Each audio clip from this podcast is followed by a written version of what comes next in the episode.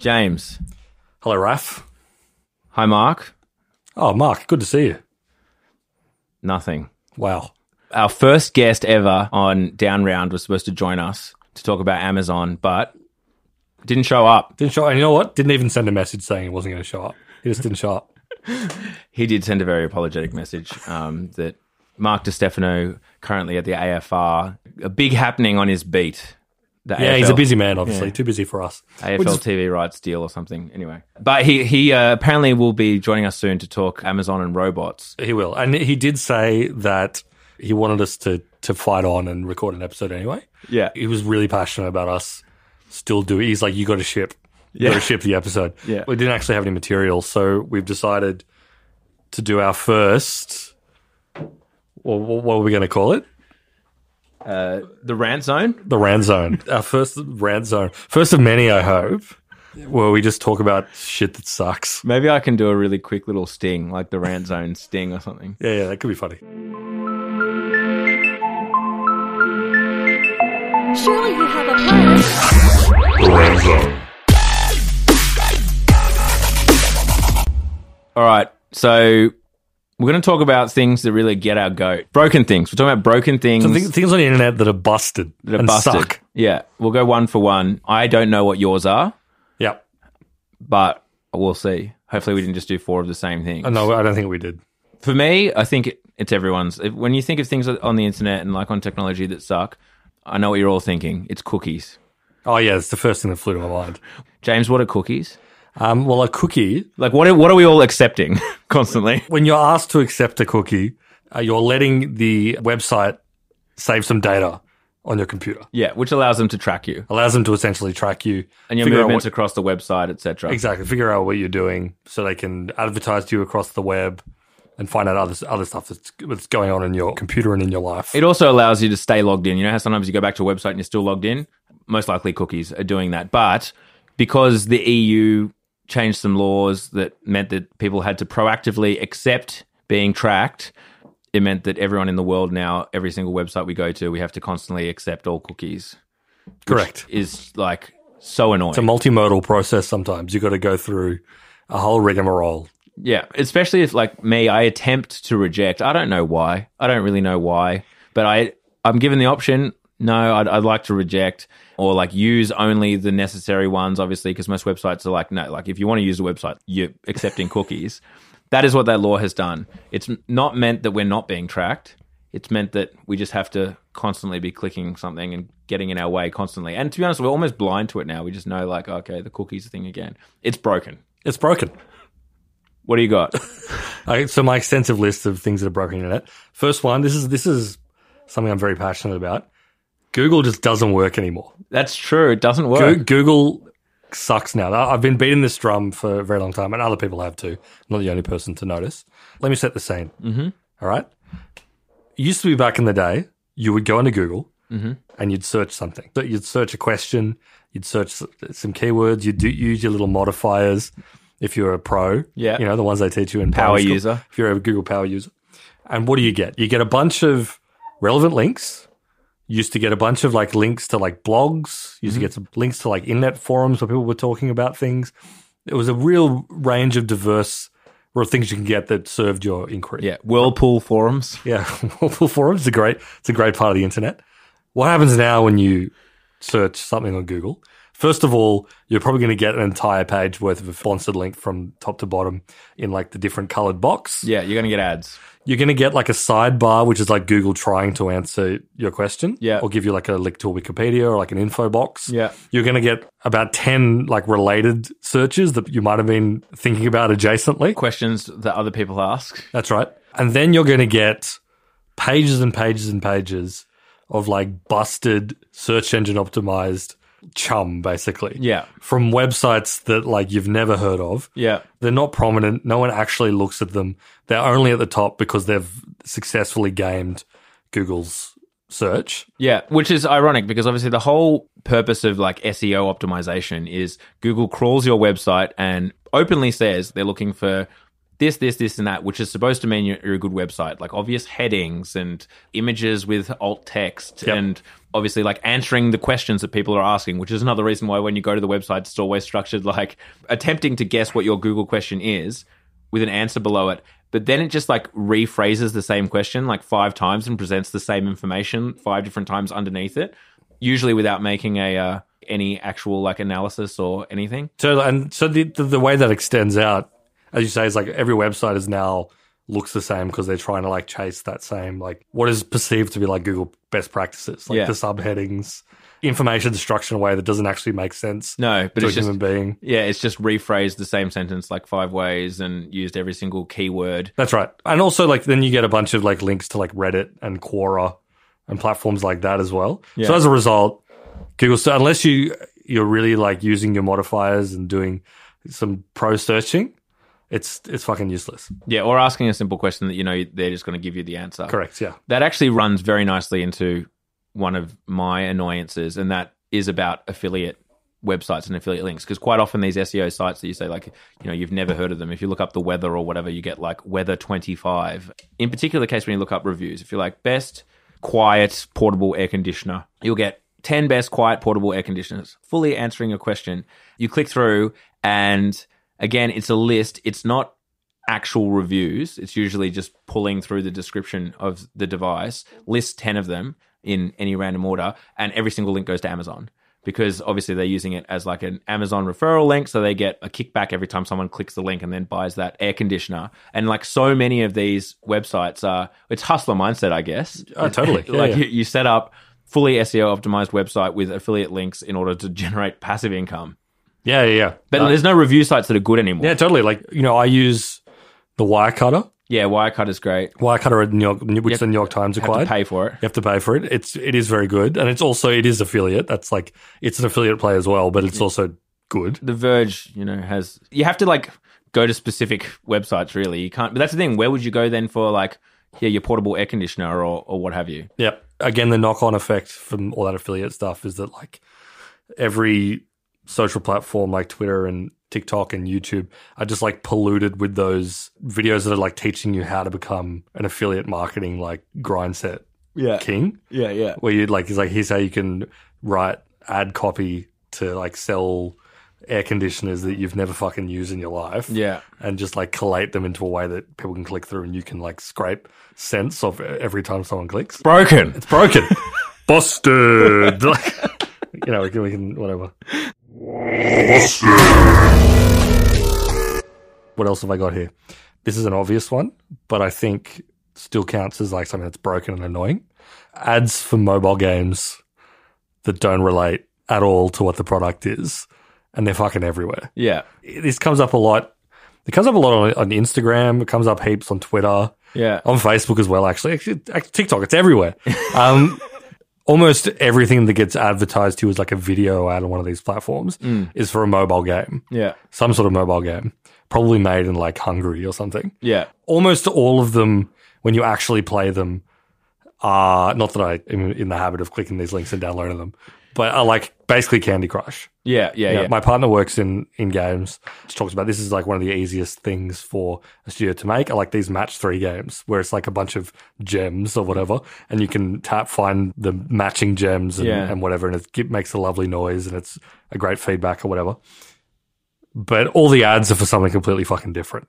The ads are always for the little guy that can't solve a puzzle with like lava in his castle yeah, or it's like some deranged like relationship story thing. Yeah. Like, at the end of the day, all these games are just matching gems.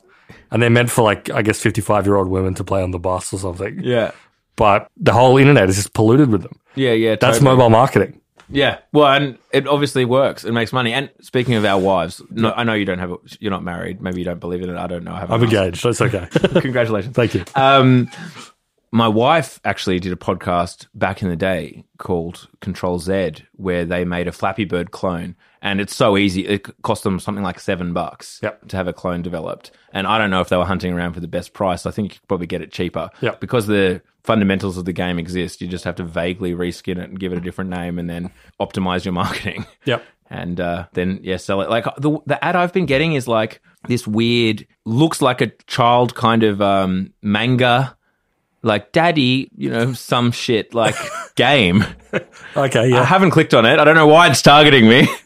I can't say I've, heard, I've seen that one, so I mustn't be in that, get that audience bucket. I'm not in the segment. You're not in the that- segment. what do you mean? The one that, the one that, I the one blame- that has little manga boys going, Daddy.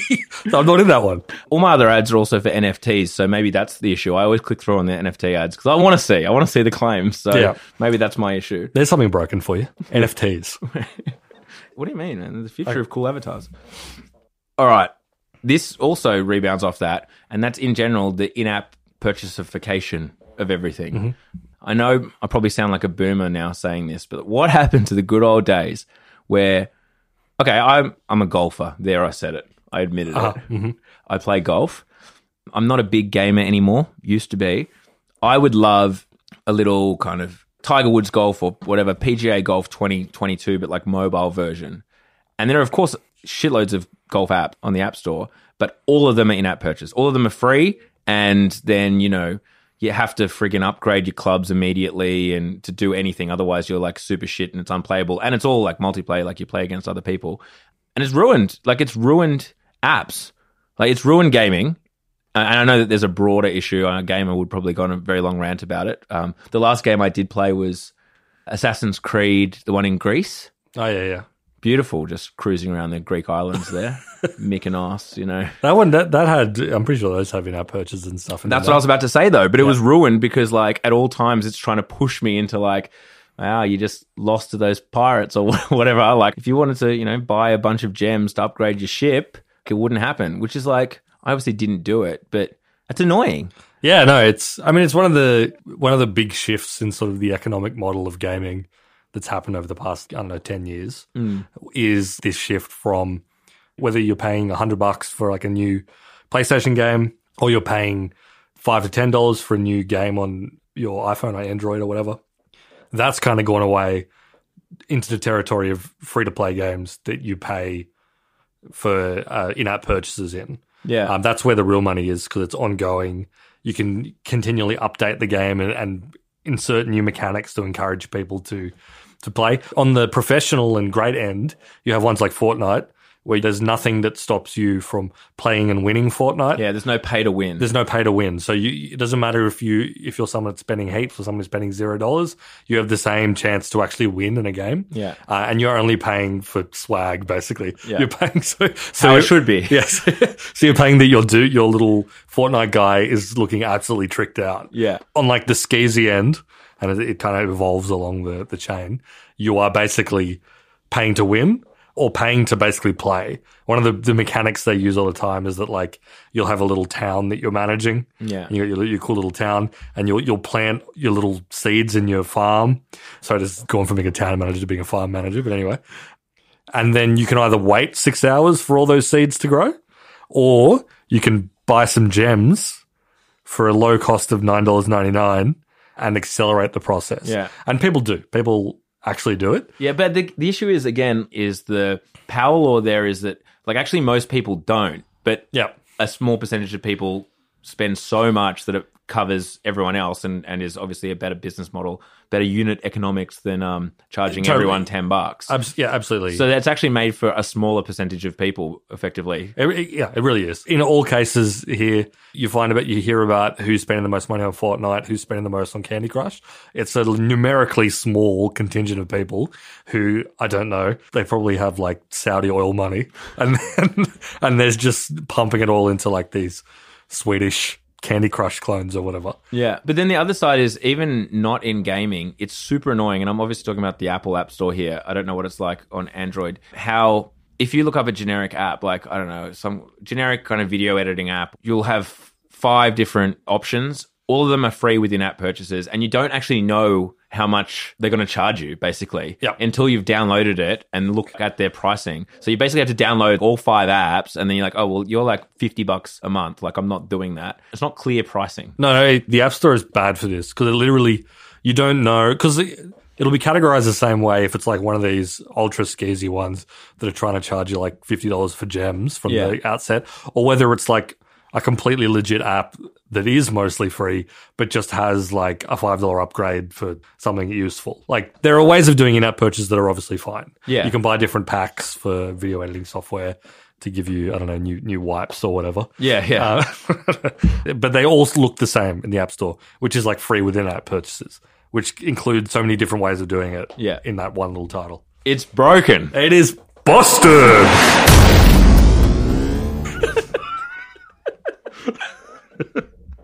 um, okay, this one is another little bugbear of mine. It's basically, it doesn't matter what browser you use these days. This is mostly when you're using a computer, whether you're using Chrome or Safari or Firefox or Brave or whatever it may be. Every website on the internet is so memory hungry these Yeah. days because they're completely laden with basically spyware, like loaded with ads. Every website is now infinite scroll because it's the way that you engage people. Yeah. You go to a lot of news sites now, you scroll to the bottom of the article and it just loads in the next one. Yeah. So you can the idea being that you can just keep scrolling and keep looking at ads. There are autoplay videos going everywhere. That's an old complaint. There are like popovers with other videos that play. Yeah. The actual like v- part of the website that actually has content on it is normally like a three centimeter wide column in the middle of the page, and Yeah. the rest is occupied with ads. This is particularly a problem with news websites. Yeah. But But as- even like news websites that used to be like Fortune magazine and things like Yeah. that are like completely fucked. They, yeah, absolutely. And what happens? Not only is it like completely incredibly unpleasant to use, that's that's fine, but also like it just sucks up every skerrick of memory on your computer. Yeah. the fans on your laptop start sounding like a seven four seven.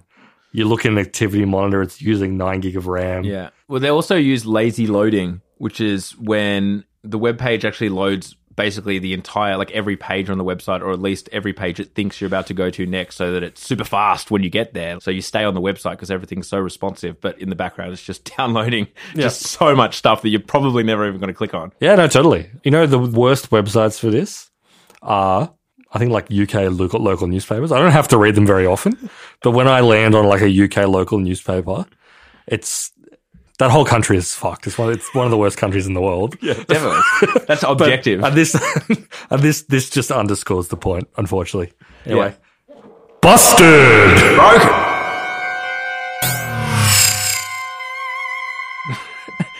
My last one. This is a controversial one. Okay, I mean, that's what we're here for, though. Mm-hmm. The desktop on computers. uh-huh. What's it doing? It's like the bit you turn on your laptop or open it or close things or minimize them. You're looking at the desktop. It's like the main screen in a lot of ways. It's the home. It's your it's your home on your computer is That's your right. desktop. That's what they say. Yep. A computer user's home is his desktop or her desktop, their desktop.